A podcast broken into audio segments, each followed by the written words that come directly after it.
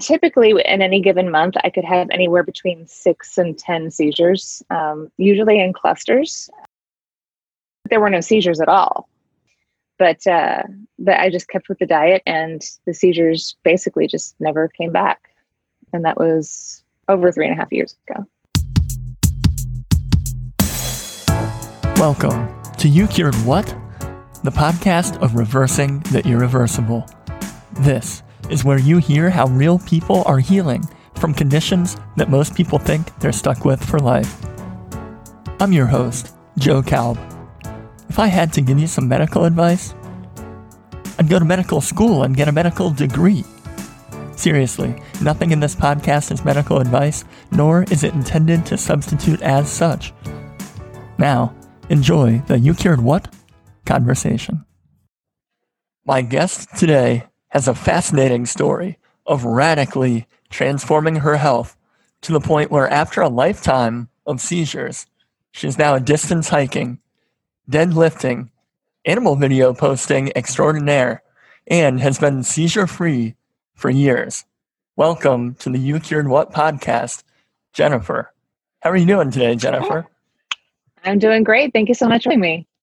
Yeah, thank you for coming on. I've um, heard your story and seen you talk about your story um, online uh, numerous times. Uh, can you give the listeners a little bit of uh, your health background? Sure.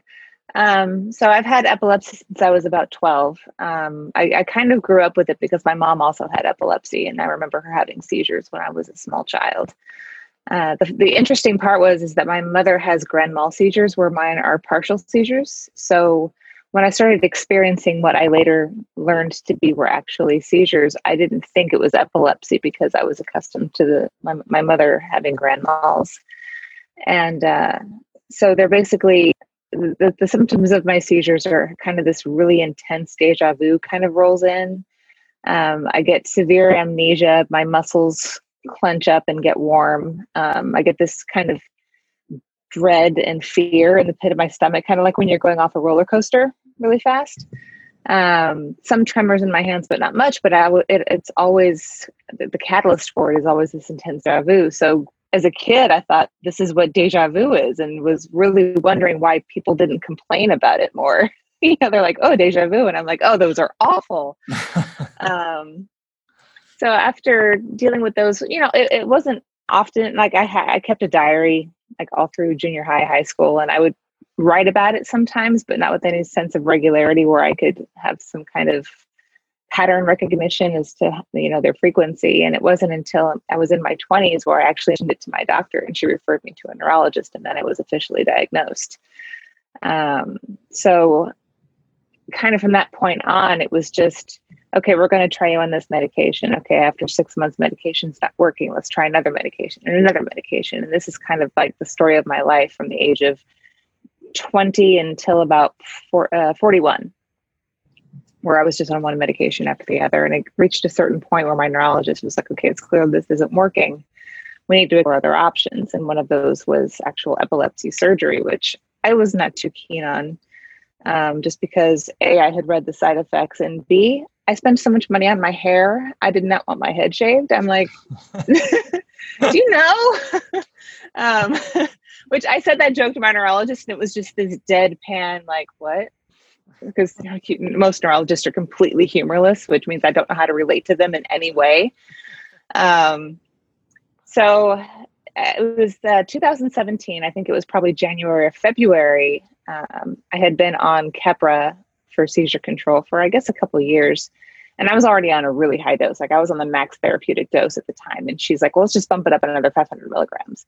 And I'd already been dealing. So the side effects of these medications, not only was I still having seizures, so it wasn't doing anything for my seizure control, but it was triggering severe anxiety. So I was also on SSRIs. I had Xanax, Ambien, because it was also causing crippling like insomnia, so I wasn't sleeping. So I was just on this whole like wardrobe of medications to control the side effects of my seizure meds that weren't working. And over the course of all of this happening, I had, you know, read here and there about the ketogenic diet for epilepsy. And there's a lot of research and studies with it I mean, for children, but not too much for adults. Um, so I had mentioned it to my neurologist quite a few times, and every time she was like, you know, we really don't recommend it. It has a very low adherence rate. Um, you know, it, it, can have you know adverse effects on blood panels and lipids and things like that. So let's just stick to what we're doing now. Well, see if we can find some other alternatives. So in 2017, when she raised my medication again, I just I I was fed up. So I hopped online and I found the Charlie Foundation, which is an invaluable resource. It's targeted for children, but it's it's the same diet for adults as it is for children. Um, it's just you know you don't necessarily need to make like teddy bear keto friendly cookies. You know you can do whatever you want uh, as far as the recipes are concerned. So I read about the protocol, and typically what they do is they admit the patient, um, they they admit them inpatient for a period. I don't know what the period of time is, but they start them with a two day fast to kind of kickstart um, burning off all of the glycogen um, and getting them into a fat adapted state. So you start with a two day fast, and then you gradually titrate down to the diet where it's you know the, the macros of I think it was uh, 80 15 5 so 80% fat 15% protein 5% carbohydrate which was easy enough. It's like that's just math. I can do arithmetic. So i bought all new groceries for the house and i just started working this you know new way of eating into my daily routine. And um, i mean it was hard at first because your body's running out of glycogen and you're stopping the you know running off of sugar and everything you know most most people who have been through this transition can can attest to the crankiness and the you know, cravings and all that. But it was easier for, I think it was easier for me to stick to because I really wanted my seizures under control. So to me, cheating on the diet meant, okay, this is to, you know, undo all the hard work I'm doing to get my seizures under control. And typically, in any given month, I could have anywhere between six and 10 seizures, um, usually in clusters, um, mostly because for women, seizures can be hormonally triggered. So, usually around the time of ovulation is when you tend to have more seizure activity for some women, um, which makes sense because my seizures kicked in at puberty. Um, okay. My mom's kicked. My mom's kicked in with her first pregnancy, which was me. Um, but I noticed that first month, I didn't. I mean, I had a couple auras. Um, auras are kind of like I liken them to when you feel like you're going to sneeze and you're waiting for it to happen, but then you don't sneeze. It's, it's kind of like that. So I would have a, an aura here or there um, but there were no seizures at all. And I'm like, okay, this could be a fluke. So I was I was still taking my medication at at the time, but uh, but I just kept with the diet, and the seizures basically just never came back. And that was over three years ago, over three and a half years ago. Wow, wow. So, um, you know what? Uh, what did your doctor say at this point after um, you know she hadn't been recommending the ketogenic diet. She said, um, you know, low adherence rate. Um, you know, let's let's kind of continue on the path. Maybe um, tweak the amount of um, you know of the medication that you're taking. Um, yeah, how did she react? Yeah, so I um, I typically had a follow up with my neurologist every six months, so they were twice a year, and that particular uh, follow, that particular follow up was scheduled for July. I mean, I'm sorry, not July, August. So exactly six months from when I first started the diet. And sometimes I would see my neurologist, and sometimes she would have me see her. Um, what is it, a nurse practitioner or physician? I think she's a physician's assistant. So I had actually been scheduled with the physician's assistant, which was great because she had she was had an awesome personality and I really liked hanging out with her. She's very approachable, a lot more open minded. Um, unbeknownst to them, over the course of that six months, I had started to kind of reduce my. Now, I don't recommend this. I am not a medical professional nor a role model. So, medical disclaimer do not do what I did. I made a decision. It was probably grossly irresponsible, but you got to understand 30 years of this nonsense. I was, yeah. So, anyway, I began titrating my meds down. So, I was on six pills a day of these giant horse bills. and I had gotten down to one by the time I went in for my six month appointment with my. And it was great because at the six month appointment, I was down like 50 pounds, which was incredible because I was, I weighed almost 290 at the time when I first started. Wow. Yeah. So you know, I go in and she's like, "Oh my God, you're looking great. You know, are, are you feeling it?" And you know, did the whole like, "You lost weight. You must be much healthier now." And I'm like, "Yeah, I'm super healthy now." Um, but then because it wasn't my neurologist, it was the physician's assistant. It was a much more chill conversation than it would have been otherwise. And she's like, "Okay, so how's your seizure activity been?" And I'm like, "You know, actually, I haven't had a seizure since probably February, February, March." And she's like, "Really?" Uh, so medication, it's finally taking effect. And I'm like, so here's the thing. so then I had to kind of relay to her the entire story that I, I just relayed to you. And she kind of pauses for a moment. She's like, okay. So I'm really happy that you're not having any seizure activity. Um, but just to be you know, in full disclosure, we typically like to admit patients to the hospital for this protocol, you know, to keep them under observation. I'm like, yeah, that would have been great, except every time I brought it up to Dr. So and so, I was shot down and told that this wasn't an option for me. So I just did it on my own. And you can, t- I, I couldn't tell if the, if she was disappointed because she was afraid that she was going to have to relay this information to my neurologist or she was just confused. I'm not sure. But anyway, uh, long story short, she, uh, at the end of our conversation, she's like, Well, the amount of medication that you're taking right now is only 500 milligrams, which is below therapeutic level. So we can just take you off of that altogether. I'm like, I'm okay with this. Um, and she's like, you know, and if you're, if it's been six months and you haven't had a seizure and that's like a record for you, I, I have no problem with you continuing what you're going to, what, what you're doing already. Um, let's go ahead and schedule a follow up for 18 months out, which was huge because that's three times longer than what I'd been accustomed to. And no more EEGs and, you know, video EEG studies and MRIs and uh, those things add up. It's insane. Um, so yeah, and she she did she wanted to do a lipid panel because of course she was worried about my cholesterol, um, which at the time was elevated, but I was like in peak weight loss mode, so you know my LDL is going to be a little elevated. Um, she's like, let's just keep an eye on it. I'm not, I'm not too worried about it, but you know, we'll check in in 18 months. And they were supposed to get back to me to schedule that, and they never did. And I was still free and feeling great, and still losing weight and sleeping well. And I was off my anxiety meds. I was off of all prescription medications at this point. and I was like, you know, I could just not go back. so, yeah. Yeah. um, so yeah, so ever since then, I've just been flying on my own and sticking with the diet and having a lot more fun now because I'm healthy and active and, you know, getting stronger every day and, you know, actually able to remember conversations I have with people instead of I don't have aphasia anymore. Like I was always having these these periods where I would I, would, I, could literally see a word in my head and it would not come out. I, I just could not articulate my thoughts very well, which is very frustrating. Um, and my short-term memory, just from years of you know uncut seizures, is is is pretty subpar. Like I'm really good at memorizing things. Like once things are committed to memory, it's kind of like a steel trap. But short-term stuff, like if I go see a movie or go to a concert, I'll remember it for like a month or two, and then I have no recollection of it. Like my husband's always bringing things up. He's like, "Remember that time we did this thing?" And I'm like, "I really don't. I'm so sorry." That's kind of why I kept a diary like all through junior high, high school, and even beyond was because I wanted to remember my life. Because if I was just left left to my own like organic memory, it just it would be gone. Wow, that's fascinating. Um, I didn't realize. Um, is that something that's common in um, people who suffered from the same types of seizures that um, you had?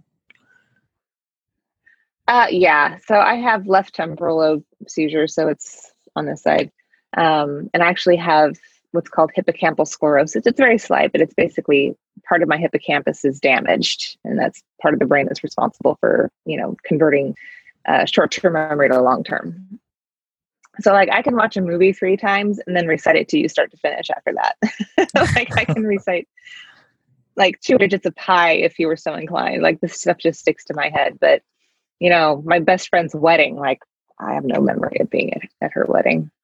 You know? Wow. So, so yeah, I'm, I'm hoping that improves with time. Um, I feel like it's getting a little bit better and I'm able to remember events in my life, you know, a little more comprehensively, but it's not as, not as good as most people's is. Wow. And it seems, yeah, it seems like um, there's been a lot of improvement in, um, yeah, in your brain activity and that, um, yeah, you've noticed some amazing results. Um, you mentioned that before you started this, you were up around uh, 290 pounds. Um, you know, how much weight do you think you've lost um, total so far in the approximately three and a half or a little over three and a half years that you've been on a ketogenic diet? Yeah, I've been weight stable for about a year, um, but I weighed one or sorry, I weighed 287 when I started. Sometimes it would be up to 290 depending how much water I was retaining, but yeah, around there. And I currently weigh between anywhere between 127 and 130, so about 160 pounds total. Wow. Wow, that's um, incredible. I also um, I want to go back to something you mentioned. Um, you mentioned it kind of in passing earlier, but one of the options that was on the table, along with the kind of, it seems like maybe ever increasing medication, um, surgery was on the table. Um, yeah. What would what would that surgery have involved? So uh, I think it was 2015, maybe. No, no, it was sooner than that because it was before I met my husband. Um, they admitted me to the hospital for a seven day video EEG study. So, and actually, if you see my pinned tweet, you'll see me with the electrodes glued to my head. That, that's what that study was for. So they they put you in the hospital and they take you off all your medications and they airplane glue electrodes to your head, wrap your head up, and then leave you there day after day after day until you have a seizure. So they can uh, inject radioisotopes and then throw you in an MRI machine so they can pinpoint the exact location of the seizures. Um, and what they also do is they make you sleep deprived. So I was only allowed to sleep four hours a night. Oh. So they would keep me awake and then wake me up with a heparin shot at like 4 a.m. or something. Which heparin shots, I don't know if you've ever had one, but when you're in the hospital and you can't leave your bed, like if you're having surgery, it's right in your belly. Like so that I was woken up every day with a heparin shot in my belly. Oh, um, but the but the the staff was great. I mean, they knew I was getting really punchy and cranky after a while. Um, but yeah, so the process there is they are able to pinpoint like the actual location of the seizure activity, and then they referred me to a, a neurosurgeon where I had a consult. Um, and the actual surgery was they go in and take a chunk out of your temporal lobe, like they remove part of your brain. And I had done some research on this, and I'm going to apologize. There's a sort of motorcycle gangs that like to run through my neighborhood, so we're going to hear that in a minute. um, so annoying. we'll just let them have a moment. All right. Yeah. After you, gentlemen. Um, so anyway, yeah. Um, and that was kind of when I was just over it like and and i had done a bunch of research and you know people were coming out of the surgery and yeah their seizure activity was lessened not completely eliminated but lessened. But some of them were having a hard time hearing certain notes of music and some people had issues with their sense of smell or their hearing. Like there's there's so much in your brain that we don't understand and they're just going to go in and pull parts out of it to fix a problem. But even then it was like no let's not change your diet because that's too complicated. It just blows my mind. Um, so that's kind of why i did the diet on my own. It's like people go on diets all the time. Like right. people you know go vegan or you know do paleo and their doctors don't freak out. What's the difference between that and me going on the keto diet? And if it works great. If not no big deal. You know what's the worst that can happen? So so yeah, and they they never brought up the VNS, the the implant, you know, the it's like the vagus nerve stimulator, I think is what it's called. Um, okay. it, it, kind of when you have that abnormal electro like electric activity in the brain that precipitates a seizure, it kind of like rechannels it elsewhere or something. I'm not quite sure how they work. I wasn't very interested to be honest. um, but yeah, so basically it's a temporal lobectomy is the actual name of the surgery.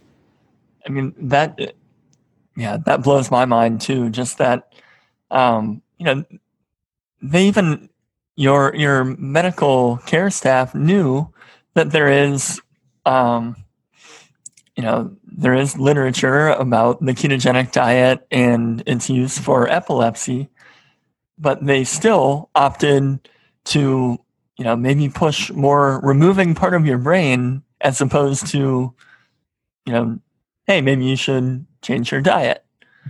That um, yeah, well, and that was the kicker when I had that six month follow up where I told the physician's assistant that I was doing keto. At the end of it, she's like, you know what? We have a ketogenic nutritionist on staff. Let me give you her information. I'm like, wait a minute, wait, hold up one second. You what? I was wow. so mad.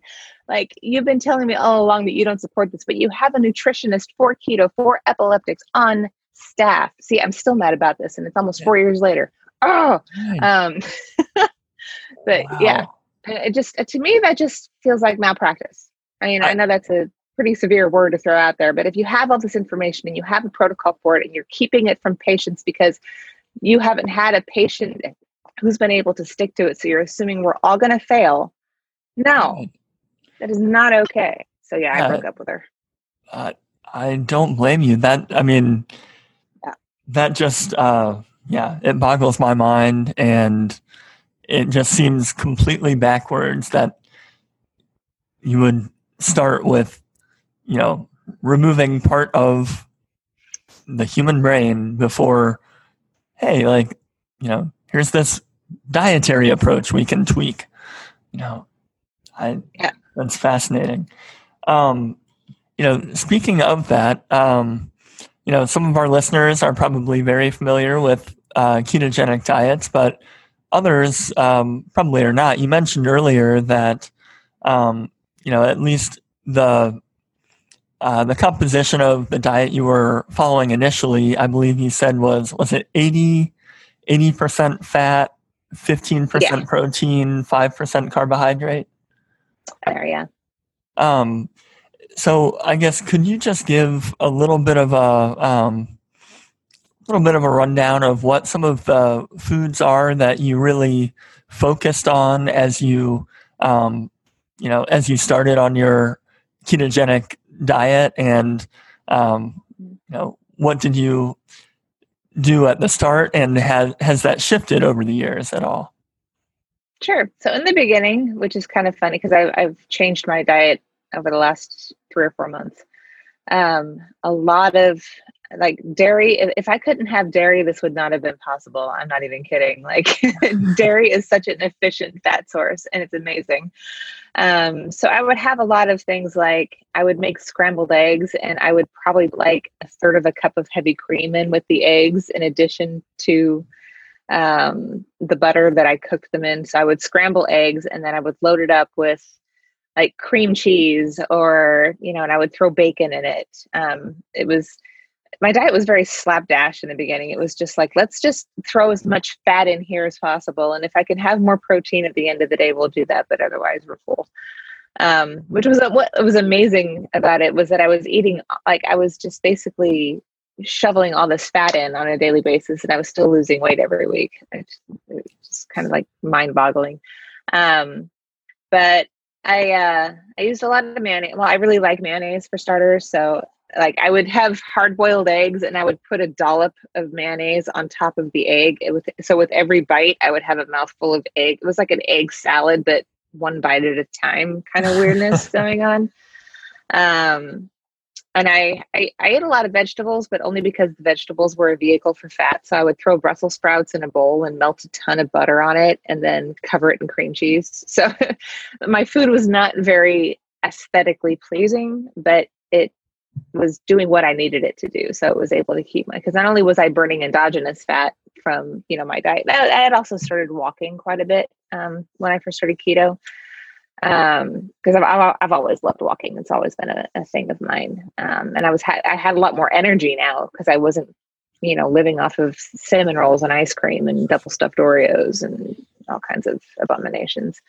Um so i had this energy so it was kind of fun to get out and be social and pet dogs and everything. So but yeah so my diet was was a lot of um i didn't i didn't really do steaks or very heavy heavy protein meals just because it's it means you just have to add that much more fat to balance your ratios out. So if I had a steak, um, I would probably have like a small, like four to six ounce sirloin, and then I would make this really good sauce, which I haven't made in a while, where I just throw heavy cream, cream cheese, and sriracha in a saucepan, and then reduce it a little bit to thicken it up, and then just pour it all over the steak.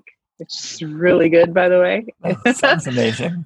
um, would melt blue cheese over steak, and then put like a garlic heavy cream, like gallons of heavy cream. I don't even want to think about how many how much heavy cream I've had over the last. Uh, and then butter, of course, butter is is super easy to work in. So, so I did that for quite a while. Although, um, now in a in a in a treatment setting for children, so for children who are epileptic, what ends up happening is they put them on this diet, and then after about the two year point, they found that because of the plasticity of children's brains, they were able to take them off of the diet and put them on quote unquote normal food, like, you know, you can go to a birthday party and have cake. Eh, it's totally fine. And they stay seizure free because their brain has adapted to that that state that the, the, the ketones enabled when they were on the diet.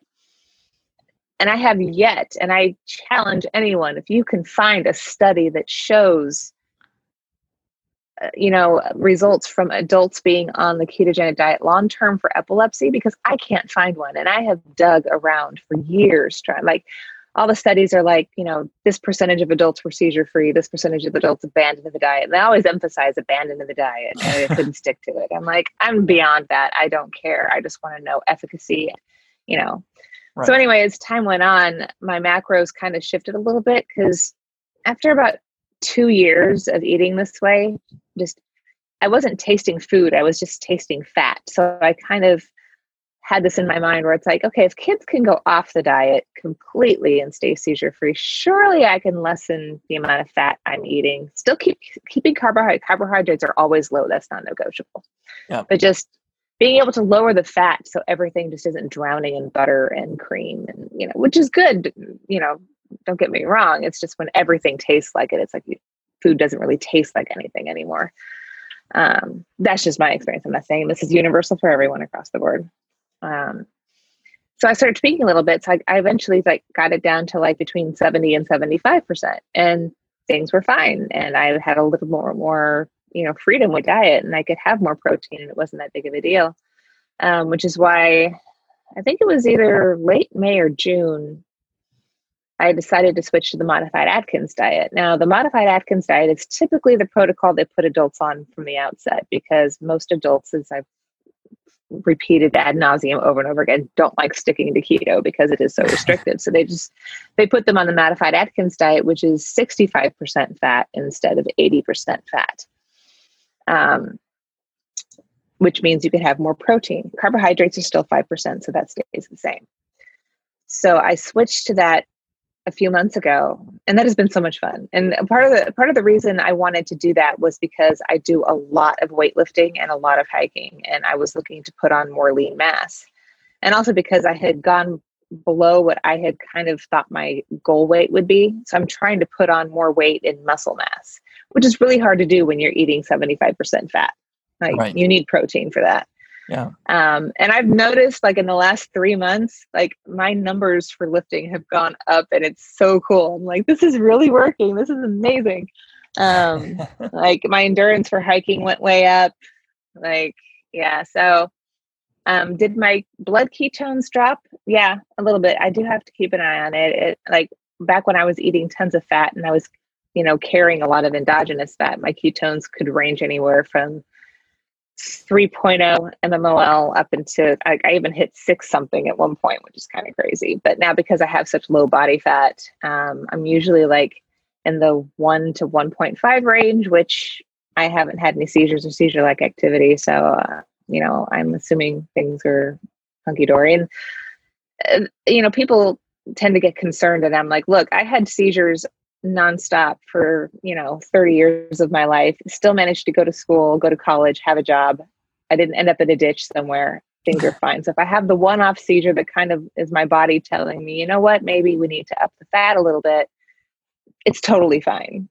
Yeah. Um, I've only been seizure free for like a fraction of my my adult life. So um, I just think people get so excited when you try and mess with things. It makes them a little nervous. And I'm like, if anyone should be nervous, it's going to be me. And I'm not nervous at all. So things are good.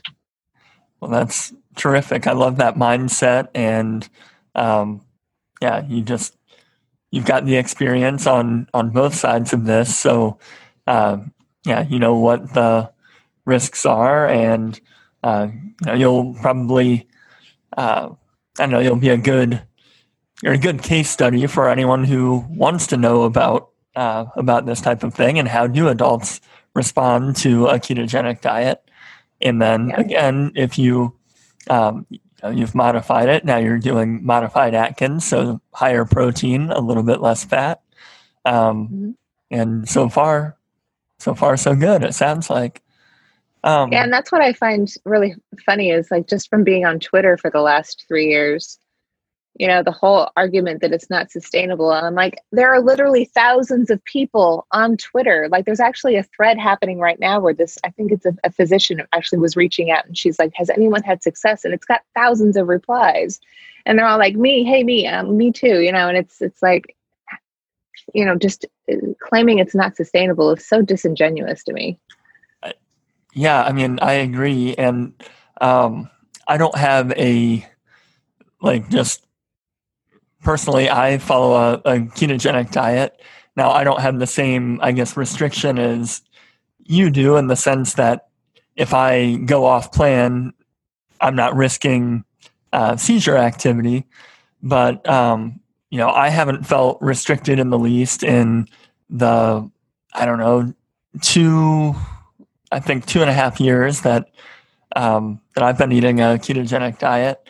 Um, you know, it's to each their own, but I think it does it does patients a disservice if you um, try to convince them before they've even started it that oh you wouldn't be able to stick with this. That just yeah. kind of gets things off to a negative start when, as you mentioned, there are thousands of people who can attest to um, the idea that no, it, it can be very sustainable. Well, and with my personality style, if you tell me I can't do something, you're pretty much guaranteeing that I will do it. so, oh, you can't do that. Oh, okay. Hold on one second. I'll be right back.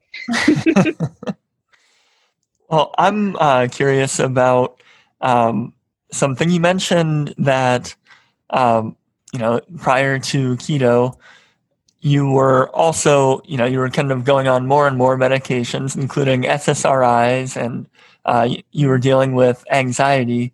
Um, how how did that change over um, you know over the course of the adoption of your ketogenic diet?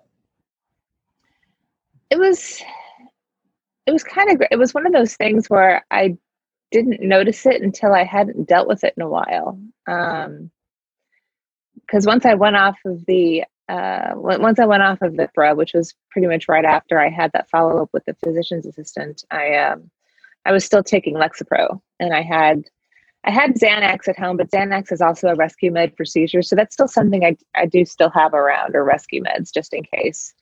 Um, and I was on trazodone at night for sleep, and buspirone, and I had a whole like little collection of different ones.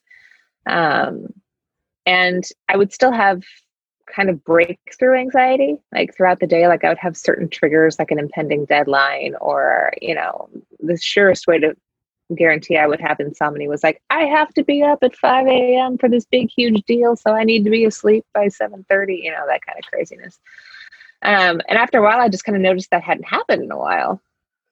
Um, so i just kind of got a hold of my my GP, who's the one that put me on the anxiety meds and stuff. And I'm like, hey, is there any chance we can just start titrating me off of, you know, the Lexa? Because you can cold turkey Keppra, but you do not want to cold turkey an SSRI. I don't know if you've ever been on one. Because I cold turkeyed Paxil back in the in the like early 2000s, and like it's it's unreal. I, I actually looked it up, and it's like second to coming off of heroin um, as far as its effects on your perception of things and the zapping in your face and the you know it's crazy so so yeah, we titrated me off of Lexapro and Trazodone, you know, wasn't that big of a deal. So I just kind of went off of those and get, you know, as a kind of let's just see how this goes. And, you know, I, w- I would have moments where it was like I felt like I was having a, a bit of tightness in the chest or some difficulty sleeping that first year, but not enough for me to want to go back on the medication. That's how I knew I was getting better because before it was like, just give me drugs. I don't care. Make this feeling go away and I had also started exercise a lot more and I had started getting into powerlifting. And it was like my the kind of the vehicle for my stress management and my anxiety management had everything was being channeled into working out because I became I went from being addicted to food to being addicted to endorphins. um, so yeah so after a while and the exercise really helped because you know i was new to powerlifting and my husband had been powerlifting for a long time and so he took me to his coach. So he this guy's like this guy's like a world famous world famous like at least nationally famous like united states powerlifting association like award winning coach. So there's no messing around. There's no lazy days. Like this guy puts you to work so when you're first starting powerlifting, it's like your body hurts in places you had no idea you even had muscles or tendons um, in those locations. It's kind of unreal, but that hard work, like you go home and you don't even know your head's hit the pillow. It's like you're just out. And between like the lowered anxiety and the improved sleep, I'm like, this is my life now. I'm keeping this forever, which I have. Um, you know, with COVID going on, I can't go to my gym or see my coach, but uh, we have we have a hex bar upstairs with plates, so we can do deadlifts and goblet squats, and you know, I've got I've got a bench and some dumbbells, which have been amazing. I got dumbbells for my birthday last year, so yeah, the the, the weightlifting and the hiking uh, really do a lot for you know stress management and just being able to cope with the year that is this year, basically. Yeah. Oh, I'm, yeah. I can only imagine. That's great that you've got some of that equipment uh, right there available that you can do it while yeah. while the gym is closed. Um, and so we heard earlier how um, how your doctor responded to um, kind of your your transformation. I'm curious, how did like your family and friends respond? Um, you know, it's kind of interesting like thinking this is one of those things where my um, situational memory or my memory for events kind of gets a little fuzzy. Um, my my parents were like blown away um, and it was funny because i remember that my par- my parents had actually come they, they live in tennessee but they came up for a visit and we were in a restaurant and i ordered like keto food and my mom's just sitting there looking at me and she's like and I had lost probably over 100 pounds at this point when she saw me. So that there, there was a de- definite noticeable change. And she's just like, So, how does eating fat not make you fat? Like you can see the the confusion on her face because you know she when I was when I was a teenager and and you know a, a, kid, it was this was in the 80s and 90s of SnackWells and low fat yogurt and low fat everything because fat makes you fat. So when you've got decades of you know this programming, it's kind of like, wait, what? Um, my friends were mostly supportive. Um, some friends were quite as supportive because sometimes when you're experiencing success in a certain area of your life and other people aren't, they tend to resent you for that success. So um, those people have kind of fallen out of my life, but I figure, you know, no loss anyway if you know me changing makes them think that i'm it's like they take it personally like you're doing it to a, as an affront to them. And it's like this has nothing to do with you. Like even knowing that it's for my epilepsy it still didn't matter. Um, my best friend actually um, was extremely supportive and she actually started keto i think two years ago because um, she has migraines. And she found that uh, the ketogenic diet like completely removed her migraines. So she was on she was on Topamax for migraines, which blows my mind because I was on Topamax for epilepsy. I didn't realize Topamax was used as an off label for migraines, which sucks because Topamax is like it makes it turns you in, into an idiot. Like you can't. It, it, it takes all the effects of having seizures and the you know issues with articulating yourself and finding words in the aphasia it, it make they call it dopamax actually for that reason like even physicians call it dopamax because it just turns you stupid wow. and the fact that they're giving this and you know lamictal i was also on and they give that to people for bipolar disorder like all these medications I was on and the things they were being used off label blew my mind. Um, but uh, but yeah, I think I mean, and I still like with all the hiking I do around the city, I'll run into old friends and they're like, "Oh my god," because they haven't seen me in, in a long time. So some of them are like, "Are you feeling okay?" Like, and, and some of them are doing that. Now, don't lose too much weight, kind of thing. Mm-hmm. I'm like, yeah, but some of them are just like, "You look like you're happy and healthy," and I'm like, "Thank you." You know, so it, it it's kind of a mixed bag, to be honest. But my family has been awesome and supportive. So yeah, that's and, true. And my mom is actually my mom started keto uh, last year, a little over last year because I went to go visit them in July of last year, and she was able to go off of her high blood pressure medication. And she's had chronic asthma my whole life, so she was doing breathing treatments twice a day with a nebulizer and you know having to use her inhaler and she's now gone from two nebulizer treatments a day to none wow and that's even during like allergy season with like spring in in tennessee so, um, so yeah, she's she's having a lot of luck with it too. Um, and then I have another friend who started it for her PCOS symptoms, and she stuck with it because it alleviated a lot of her PCOS symptoms. Wow, that's incredible. So the only friends, so the only friends that, uh, and and tying back to the conversation about how friends and family react, I had a lot of friends reaching out, show me how you did this. I want to lose weight too, and I'm like, all right. So I spent all these hours and mental energy and effort teaching people all about this and they're like excited and they're posting about it on social media and then like a week later they're like having tiramisu with the girls. Like wait what? So the only friends i've had that actually stuck with it had a medical incentive to do so so migraines and pcos yeah so um, can't win them all. No no but uh, i mean that's that's amazing that you've helped inspire um, so many people, you know, close to you and your orbit to um, improve their health. And I know, um, you know, I know you do that to a wider audience just uh, through Twitter. You've got thousands of followers on there, and you know, a very, um, a very gripping story. So, um, yeah, you know, that's great that um, that a lot of your friends and your family are very supportive, and those that weren't, I think that's a yeah, that's a good way to look at it. If uh. if they're not, then you learned, you know, you learn maybe they're not if they're not there for you when you're improving yourself, maybe they're not the best uh, people to surround yourself with. Um, yeah. No, and that natural evolution of your social sphere in life. People come and go all the time. So yeah, yeah um, you know, on on this journey that you've been on, what have some of the um, some of the challenges been? Um, I think early on, before I'd really gotten used to it. So my husband is not even remotely keto in any way, shape, or form. Um, so when I was first on the diet, it's the the social pressure um, because people are eating foods that you miss and you wish you could have.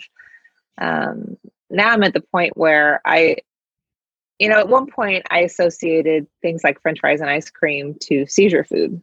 Um, so I, I could eat that, but then I'll have a seizure. And that was my only limiting factor. Like if it wasn't for the seizures, I would totally eat that. But as time went on and my physical fitness improved and I saw how my body reacted to getting the proper fuel, and I'm like, I could eat that but then you know i won't you know i'll start to gain my weight back and i won't have as much energy for training and i will you know i'll crash on my hike tomorrow you know so it was like the incentive kind of doubled when it was epilepsy and physical fitness together being fueled by this just changing what i ate. So yeah the so in the beginning it was the, it was although sometimes my husband will go and buy this croissant sandwich and he'll heat it in the stove to make it like warm and gooey and the smell of like baking bread sometimes is it's like oh yeah i forgot about that. Um, i think another aspect is um, you know just people assuming that my diet is you know high in fat and therefore you know i'm unhealthy and my arteries are full of sludge and um, you know which is it's like, yeah, you can talk about the lipid hypothesis and how it's been debunked, and you can send them to cholesterolcode.com and Dave Feldman's work, and you know, which kind of debunks everything. But nobody's going to read that. They'd just rather go with what, you know, Forbes posted, you know, or Vox or something. Like, right. yeah. So just I think fighting all of the stigma and stereotypes around my diet. But I find if I bring up the fact that it's for epilepsy, people don't want to touch that because they're like, it's kind of like this, ah, she's disabled. I don't want to be, you know, thought of as a bad person for judging her. So it's like, I'll just, like, if it gets too frustrating, I'm like, this is my epilepsy treatment. And then they're like, oh, oh, okay.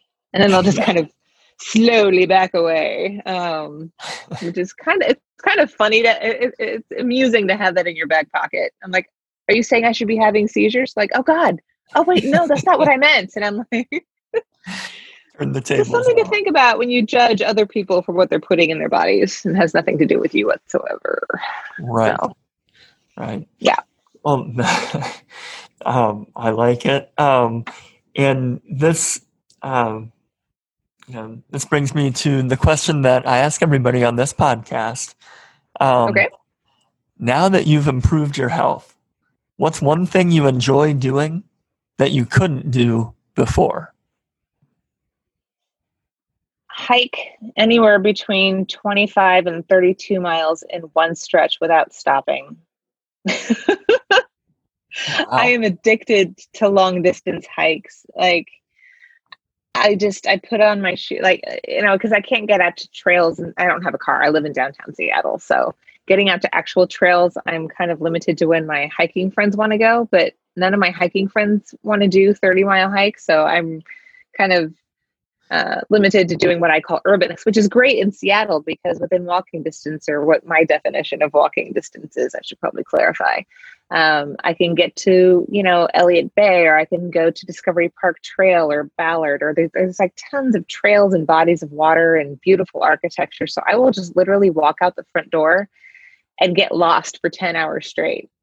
And the fact that I can do that, and I haven't eaten that day yet because I'm, I'm fat adapted. So I, you know, I don't want to have a, a gut full of protein and fat on my way out the door. So I'll literally go out and hike in a fasted state and have no dips in energy whatsoever. I do put electrolytes in my in my bladder and in, in, my pack. So my, my hiking pack has a bladder that I just put uh, electrolytes in. But but yeah, I'll just go get lost and meet cool people and pet dogs and take pictures of beautiful things that I find along the way. And it's just this very surreal like i used to look at marathon runners and wonder why can you why do you do this? What's the point? And then once i get out there and it's like the endorphins kick in and you get the social interaction with people and the constant stimulation and the change in environment it's just you get kind of this buzz from it. And i haven't been able to do that in a week because it's too warm in seattle right now which bums me out but um but once fall hits, fall and winter are my hiking seasons. So I'm just patiently waiting for fall to hit. Yeah, that's, I think that's my favorite thing that I can do now. Um, and also not having to worry about having a seizure. Like there was always a risk of me having a seizure. And I mean, there's still some risk. I mean, there's different different triggers for seizures. You know, that it's tied to like sleep deprivation, cortisol, you know, hormonal reasons, what have you. But I've just gotten so comfortable in not having seizures. I don't feel nervous about it anymore. Yeah, that's outstanding. Uh, that's a, a, great answer to the question. Um, and I guess for anyone who uh, wants to hear more from you and um, you know learn more, whether it's about your hiking or you know keto or any of this, um, where can people reach you? So my Twitter handle is keto hiking. So K E T O H I K I N G. Um, and I also have an email address with the same the same uh, name. So it's keto hiking at gmail.com. All right. I will make sure that um, those both make it in the show notes as well. Um, I can certainly vouch for um, the fact that yeah, you're a highly recommended follow um, on Twitter. So oh, just just just be warned i can be very dry and sarcastic at times i'm not being rude to people i swear i'm just being sarcastic especially with my friends on Twitter. So just thought I'd throw that out there just in case. I'm not a mean person, I swear. well, uh, Jennifer, thank you so much for um, for coming on the podcast. Uh, is there anything else that you want to, um, any other message you want to put out there uh, before we close here? Uh, no, I, I mean, I think like if, if anyone's curious about, you know, the ketogenic diet for epilepsy, some great resources are, as I mentioned, the Charlie Foundation. Uh, Johns Hopkins also has a really good um, section of their website that, you know, devoted to epilepsy for, or ketogenic diet for epilepsy. Uh, there's also a group called Matthew's Friends. I think they're based in either the UK or Canada, which is specific to uh, the ketogenic diet for epilepsy that I'd recommend. Okay, that is great. And I'll make sure to get those in the show notes as well. And those will be found at youcuredwhat.com slash podcast slash Jennifer. Um, Jennifer, thank you so much for your time. Yeah. And um, yeah, this has been really fun. I hope you enjoy the rest of this warm Seattle evening. All right. Thank you so much. It's been a pleasure. Thank you for listening to You Cured What? Join us again soon for another story of healing.